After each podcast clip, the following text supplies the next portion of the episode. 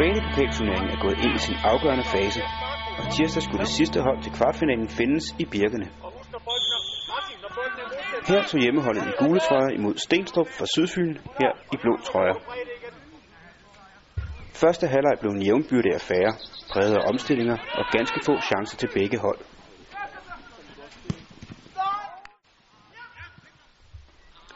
Det var dog udeholdet, der kom bedst fra start, med dette flotte fightermål.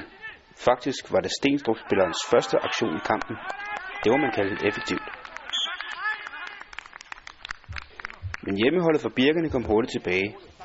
Efter et hjørnespark stiger en af hjemmeholdets store spillere op mellem venner og fjender og pander bolden i nettet til 1-1. Der blev ikke scoret med i første halvleg, og de to hold kunne gå til pausen med hver et ben i kvartfinalen.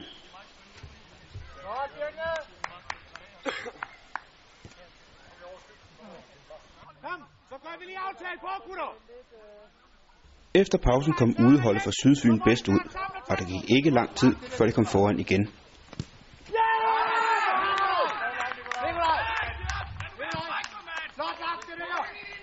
Derefter gik det stærkt. På et par hurtige omstillinger kunne de blåbluse bringe sig yderligere foran, først med to, så med tre,